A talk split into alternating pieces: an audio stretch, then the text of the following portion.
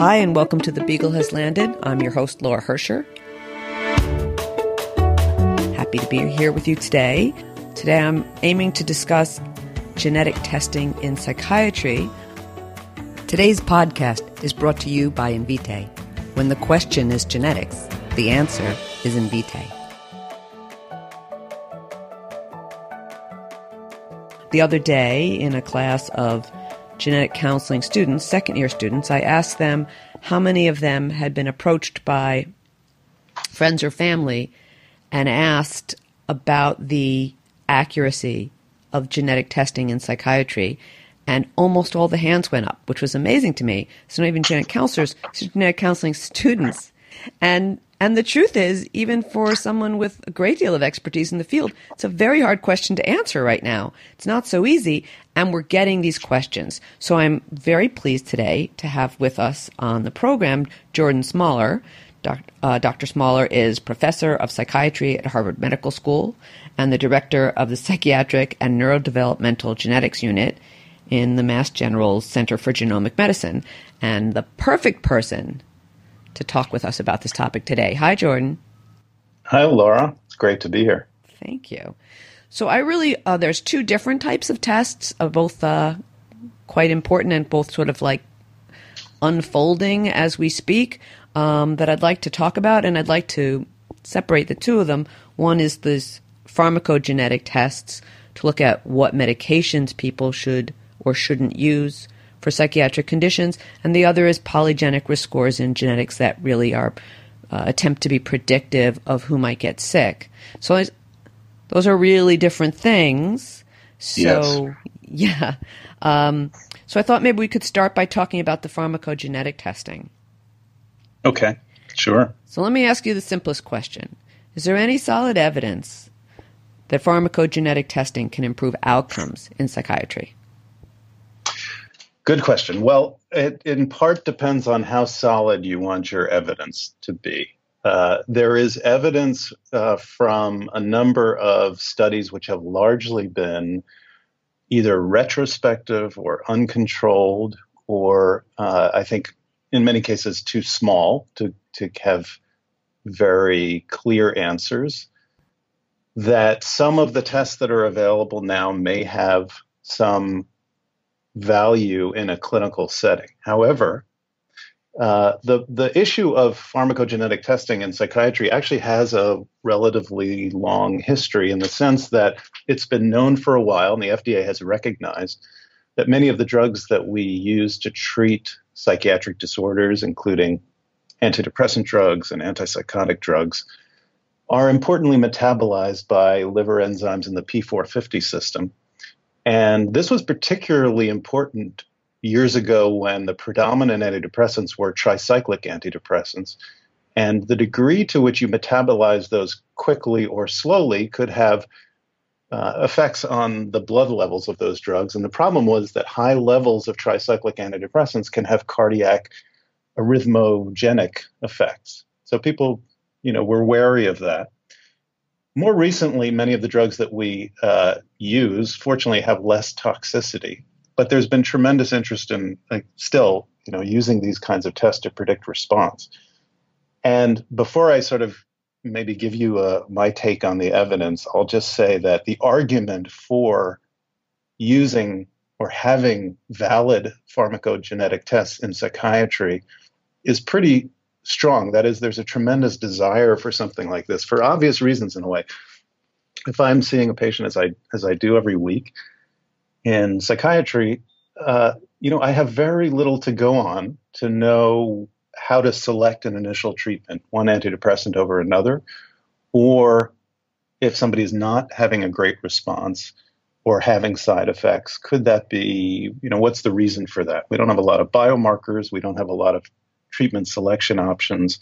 And the problem is that many of these drugs take weeks to show their effect. So you don't even really know if the medicine you started with is really going to play out well until maybe weeks later. And if somebody's actually in an acute episode of something like a, a major depressive episode or a, a manic episode or psychosis, every day counts to them and to their families and to to you know we who work with patients in, in those situations. So Yeah, there's a it's tremendous so it's a need. great target. It's a great, Great target, target. for pharmaco- pharmacogenetics. Right. And there was this kind of sense that, well, we know something about their metabolism, and, you know, so we already have something to go on. However, what's happened is that uh, psychiatric genetics has has advanced in many ways. This great need and this wish for something clinically to do, I think, has created a willingness on some people's parts to uh, not necessarily delve in deeply to what the evidence base is. And the reality is that, for example, for uh, there, there are now dozens of these commercially available tests for uh, treatment response.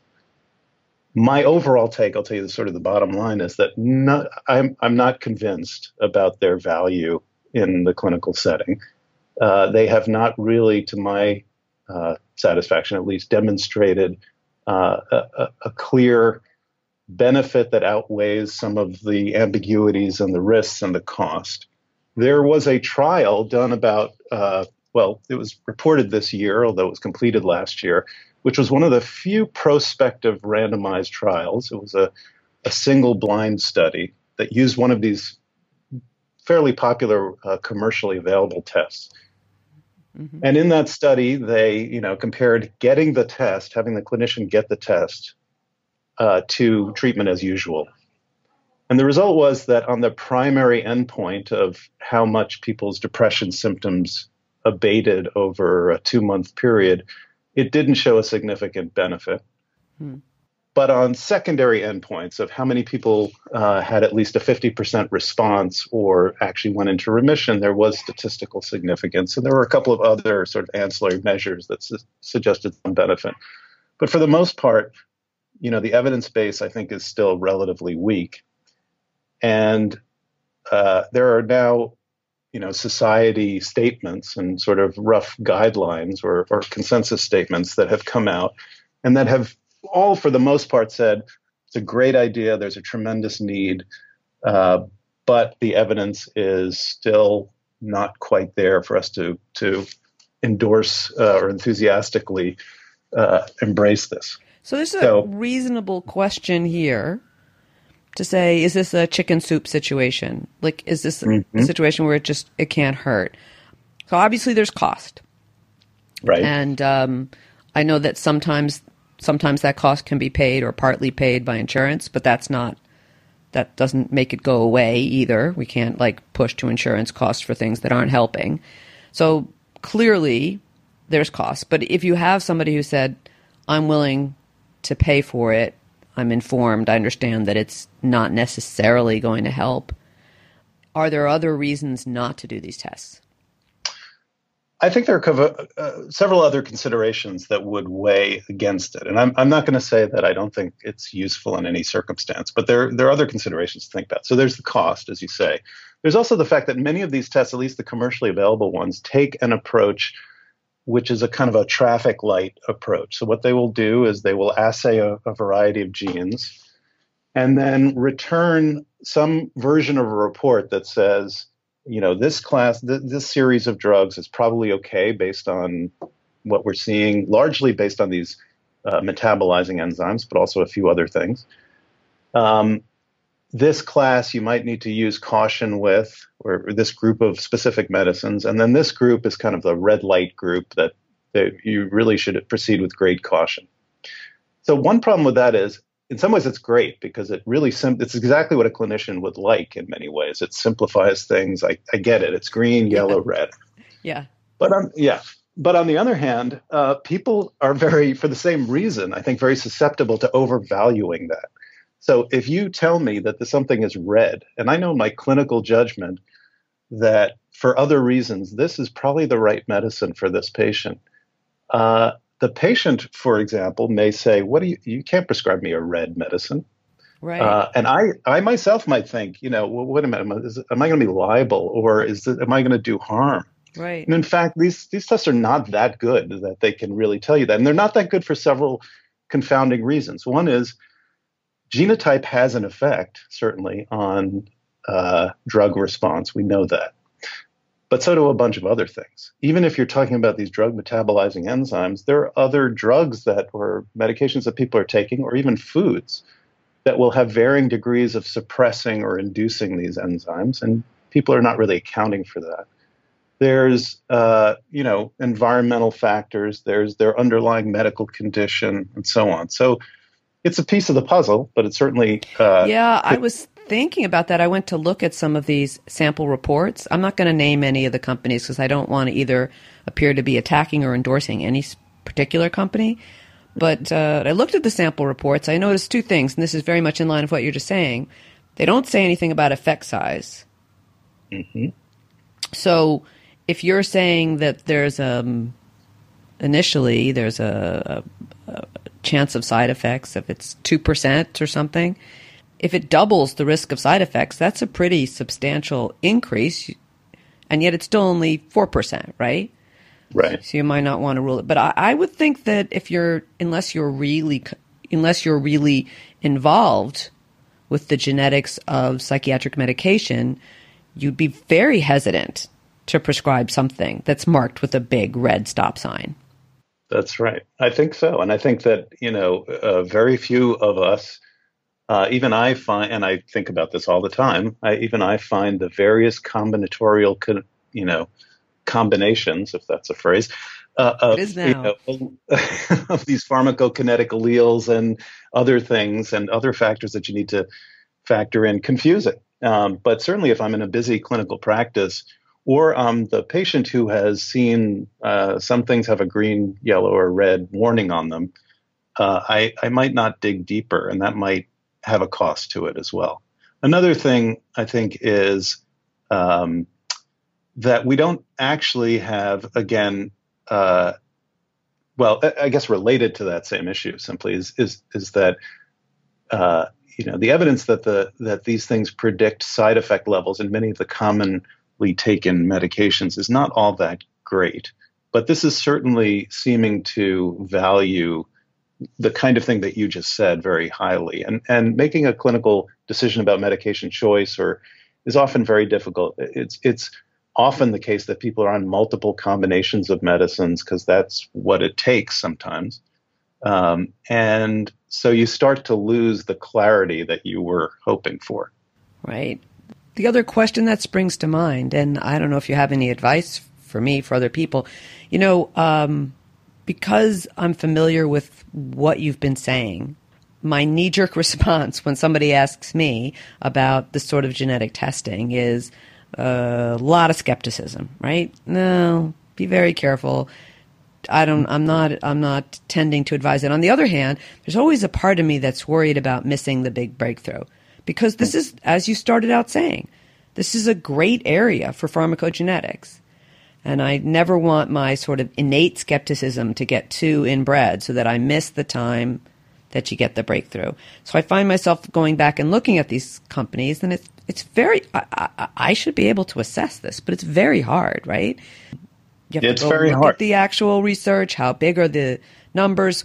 Uh, I've seen studies where they only followed the patient out for three weeks, and as you started out saying, these drugs often take more than that to to, to take effect. So, right. what how meaningful is is information?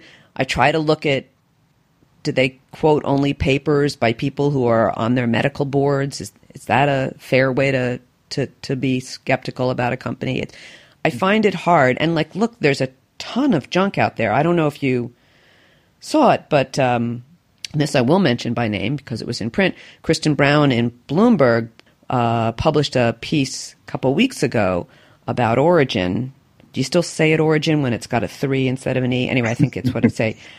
Where there were whistleblowers saying that their technical capacity was so weak that they they'd test the same person and the same sample and come up with different results on the same genes which they then had to develop a program to reconcile because they couldn't explain why they said you were this genotype on one test and another genotype on another test.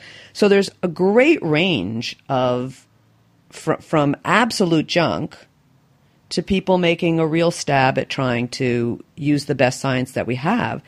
And I find it hard personally to know uh, where to send people. Um, yeah, any, I think any... you're you're. Well, I, I think you're picking up on something really important about this, and it's a worry I have, which is that the whole notion or the whole field will get determined. You know, the the the willingness of payers to uh, cover things like this or the confidence that people have in them will be adversely affected by if there are a lot of early problems with it. And so I think the skepticism and the conservatism is is warranted. But I also take your point that you know simply being a cynic and debunking things is not helpful to people either. So I think you you need to be open to the possibility, as I said in the beginning. Gosh, I wish I had uh, all kinds of things that would that would improve outcomes for patients. The the kinds of situation that you're just mentioning there, we hope is a real rarity. However, it is true that that many of these things are not subject to the same regulation that uh, FDA approved diagnostics uh, can be. And so you do always want to worry about uh, and do a little bit of due diligence, especially as clinicians, in the the data and the reputability of a particular test you're choosing. There was an interesting uh, paper, very small scale, but nevertheless, I think intriguing, where several researchers basically had a, a group of patients who had not responded well to uh, uh, antidepressants, and then they sent out several of these pharmacogenetic tests, commercially available ones. And what they found was uh, they didn't all agree, even on the genotypes. Uh, they didn't necessarily agree on the phenotypes, and uh, they didn't agree, given a genotype, uh, about what recommendations should be made for that patient.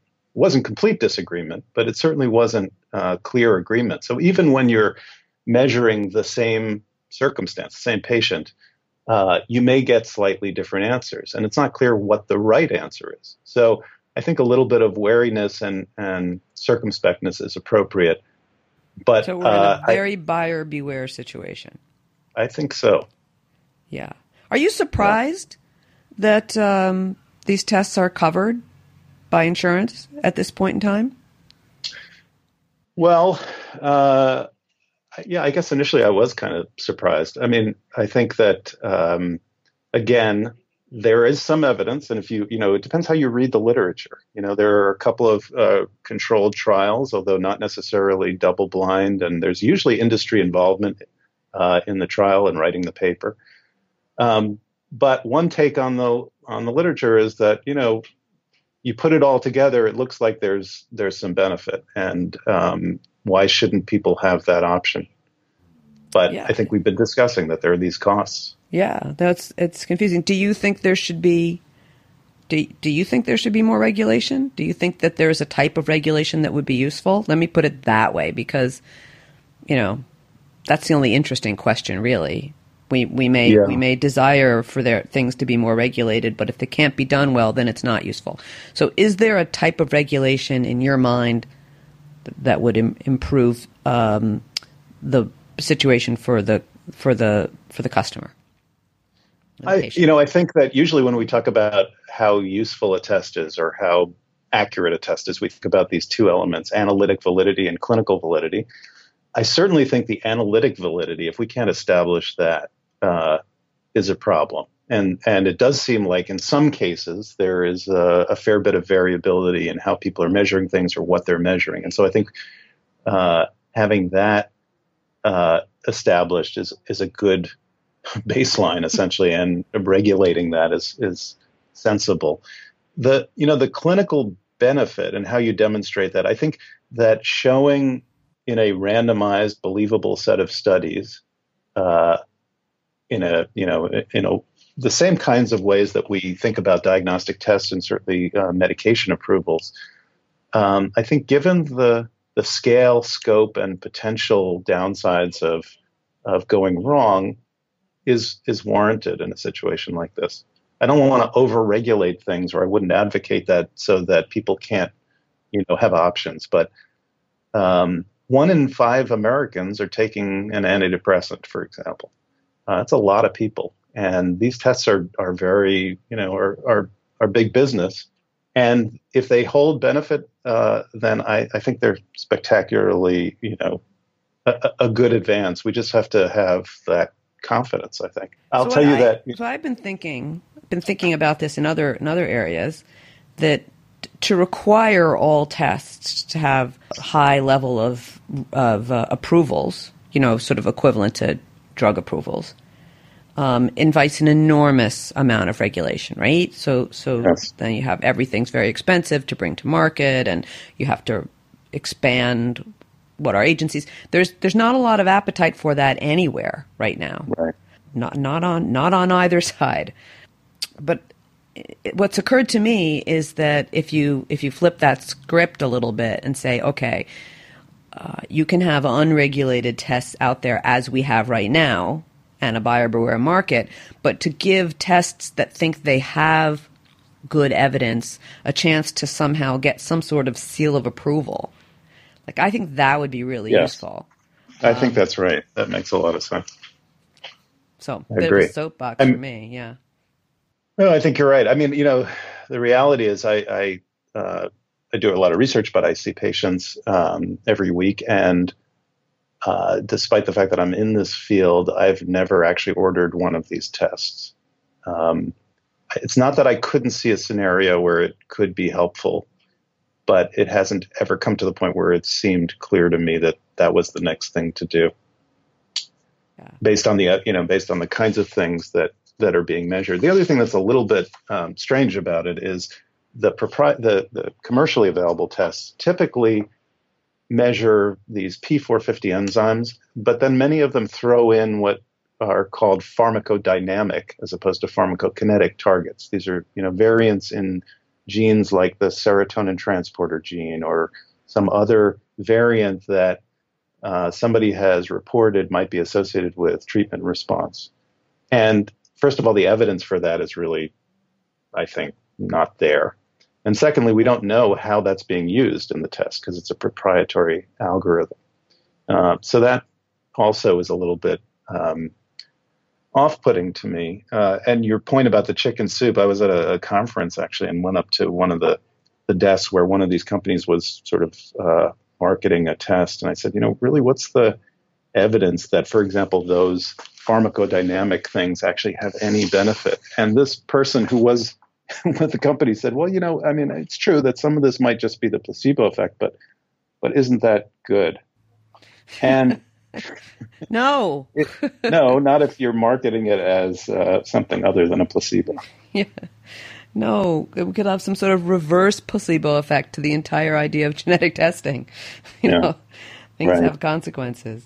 So let's let's shift gears a little bit because um, you um, recently published a paper on polygenic risk scores in psychiatry, mm-hmm. um, and so these are. You know what? You're the expert. I'll leave it in your hands. Why don't you give an explanation of what these tests are? Sure. Um, well, a polygenic risk score in general is a is usually a score that sums the effects of common variants that uh, are associated with, to varying degrees, some disease or outcome of interest. So somebody does a genome wide association study, and every SNP or variant that's looked at gets some effect with respect to the thing they're looking at. Let's say it's depression or schizophrenia in our case. Right. If you add up all of those effects, um, multiplying by the number of uh, alleles that, that a given person has at, at each of those variants, you get a score. And that score uh, can be applied in, in an independent sample. And so it's a summary measure of the common variant vulnerability to whatever it is you're measuring, which has made it very appealing. So, so we know that certain, say, copy number variants, maybe occasional genes, but certainly a deletion or duplication syndrome like 22q and 11 can have a profound implication for the risk of psychiatric disease. Um, and then there's the rest of the, well, there's something going on in your genes, but you can't point to any single variant, right? And that's captured in these polygenic studies. That's right. Now, in the rest of your genes, you might be able to point to some things that are most strongly associated. In the, you know, let's say you measure 10 million variants, and they're they're common variants. There's some things that are going to be statistically very strongly associated, but their effect size will still be tiny. Uh, you know, these common variants that genome-wide studies identify typically have an effect size of an odds ratio, let's say, of 1.1 or something, whereas 22q11 has an odds ratio of more like 30 or 40 right. in terms of its risk for schizophrenia. Right. So the 22q11 maybe is 15 years ago the thing we thought we were going to find more of. Mm-hmm. And in fact, we found these thousands and thousands of tiny associations. Okay, so they have now put together, based on very large uh, cohorts of individuals, uh, polygenic risk scores for schizophrenia, and you took a look at it. And why don't you tell us what you found? Sure. So we were interested in this particular question. So these polygenic risk scores for schizophrenia, which among the psychiatric disorders, that's probably the one that has been best developed in terms of its ability to explain some of the risks of schizophrenia.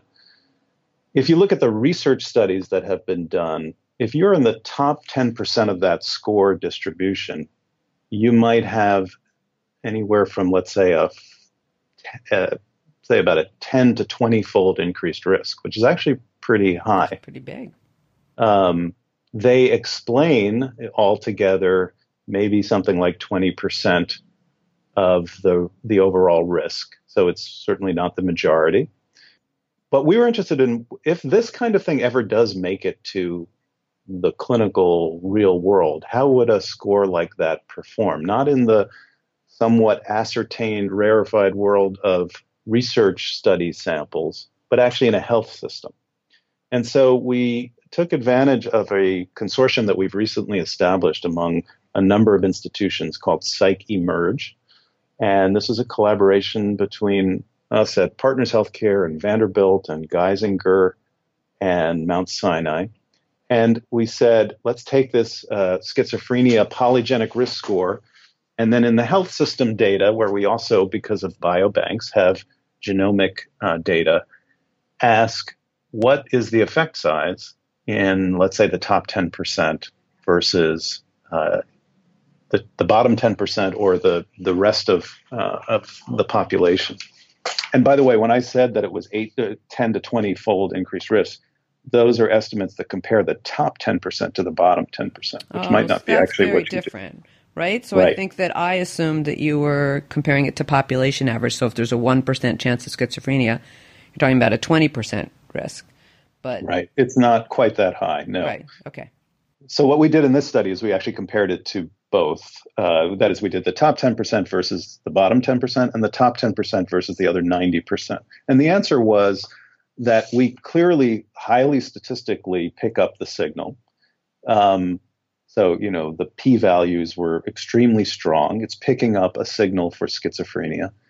Uh, and if you look at the effect size, if the top 10% versus the bottom 10%, this is in about 100,000 people across these four healthcare systems, it was about a, a four and a half fold increased risk.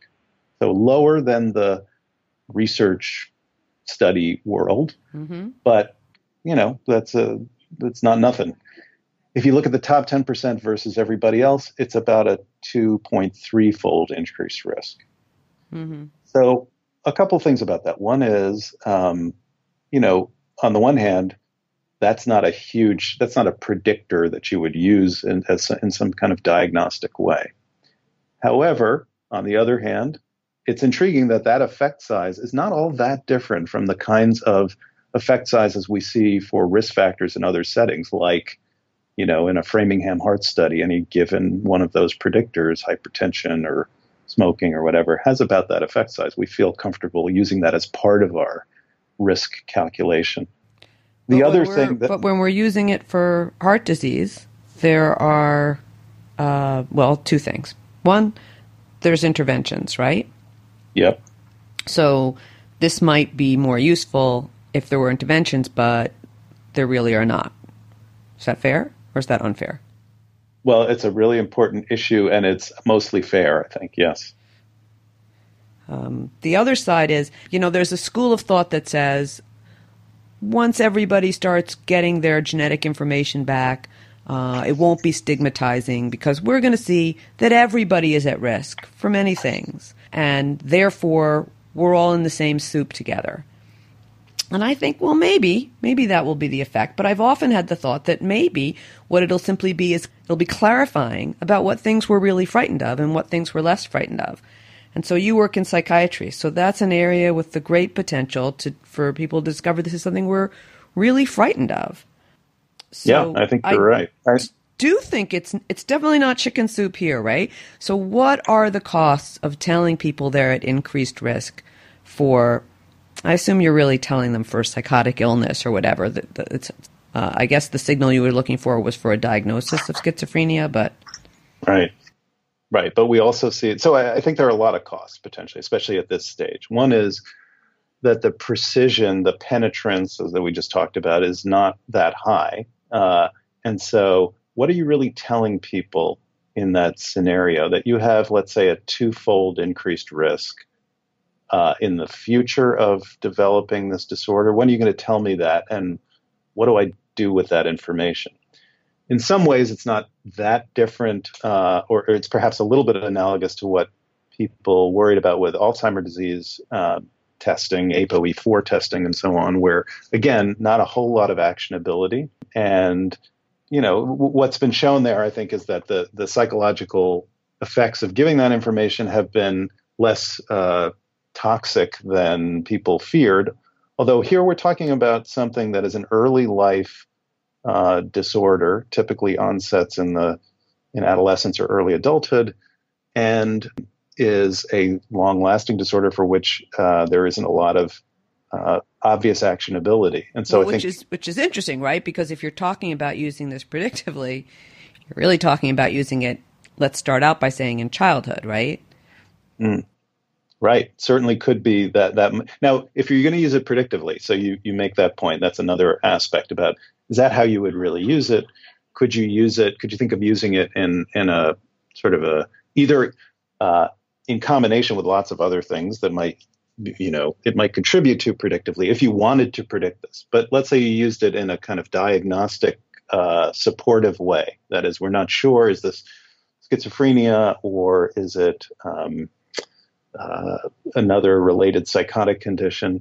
There you get into another cost or another challenge, which is and this is true for psychiatry, it's true for other medical disorders, but it's really true in psychiatry. And that is there's a lot of genetic overlap among psychiatric disorders and also between psychiatric disorders and a lot of other medical conditions. So the pleiotropy, in fact, we looked at this in this study. We did a phenome wide analysis of this polygenic risk score. So taking all of the diagnoses in the medical record and saying, what else is this associated with? Well, it's associated with uh, lots of other psychiatric diagnoses, including anxiety disorders and bipolar disorder, and mood disorder, and substance use disorders. It was also associated with some card- with some metabolic, um, you know, uh, obesity-related things. But we see this in general. You know, uh, the genetic risk for depression is associated with stroke, is associated with obesity, with diabetes, and so on. So there you get into an interesting dilemma of what exactly are you going to tell people?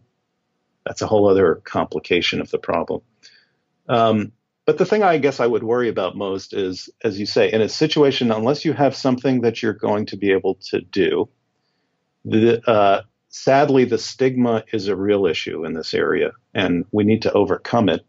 Um, but I, like you, I think I'm a little bit worried that that's not just going to fall into place uh, when we have all of our genetic risks uh, revealed.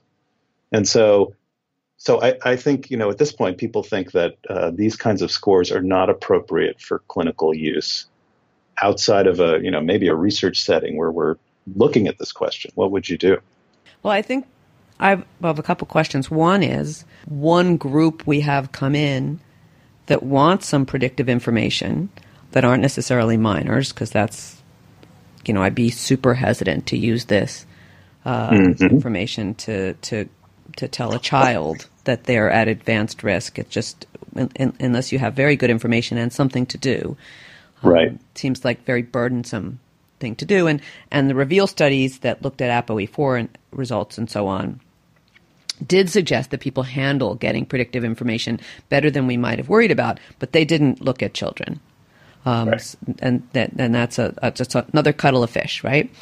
I think it's hard to generalize. Each of these situations is, is, is quite specific to itself. So, schizophrenia, risk, children, eh, you know.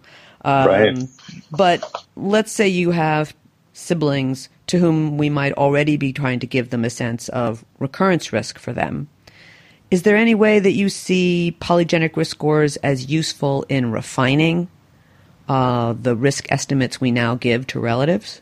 Well, it's interesting. So if you look at, uh, you know, in psychiatric genetic counseling, for example, um, we have limited things that we can do. Obviously, there are certain tests that can be done for idiopathic um, autism or developmental disorders and so on. But you know, it's not uncommon that people will ask the question, uh, you know, we're we're getting married or we're having children.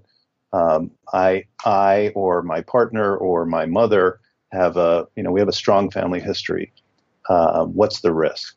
Right. And in fact, family history, which of course integrates a bunch of things, is right now, a, uh, unless we're talking about a rare copy number variant, but in terms of common variant risk, is a stronger risk factor. So for uh, the first degree relative, or let's say offspring of a parent with uh, schizophrenia, the risk, the, the increased risk is about, uh, let's say, eight to 10 fold higher, which is not what we're seeing yet, I think, clearly or at least we're not clearly seeing that yet from some of these scores. Mm-hmm. Um, I, I don't think these scores, no, at, at, this stage would be applicable. I just worry that people, you know, it takes a lot of nuance to get the probabilistic and incompleteness nature of something like this. And a condition like this is so misunderstood as it is that um, I think it's a setup for problems. Yeah, and you know, I I often feel like we have these conversations in various fields with researchers when we talk about they're envisioning, you know, sort of a really nuanced, careful, controlled use of testing in research situations uh, with adults. And then I feel like, and we're going to move to prenatal testing in five, four, mm. three, two. You know, it just, right. um, right. and that's where the marketplace drives in, you know? Right. Um, yeah. But, you know, another thing that, that is, we're not even mentioning, which is a huge gap here, is all of these scores were trained or developed in people of European ancestry, which is not the world.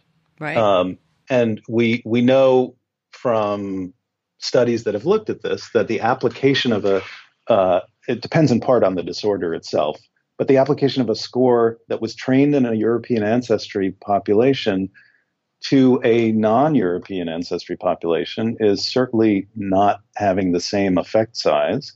We need more data actually to get a, a clear sense of what that transferability is, but it can be a 50% less, uh, you know, lower effect size. And so it's not even clear uh, how widely you can use these scores without a lot more data, knowing um, you know the the population effects and different ancestries and so on that that you actually want to apply them. All right. Well, I'm going to ask you to make. I'm going to ask you to guess. I'm going to ask you to guess.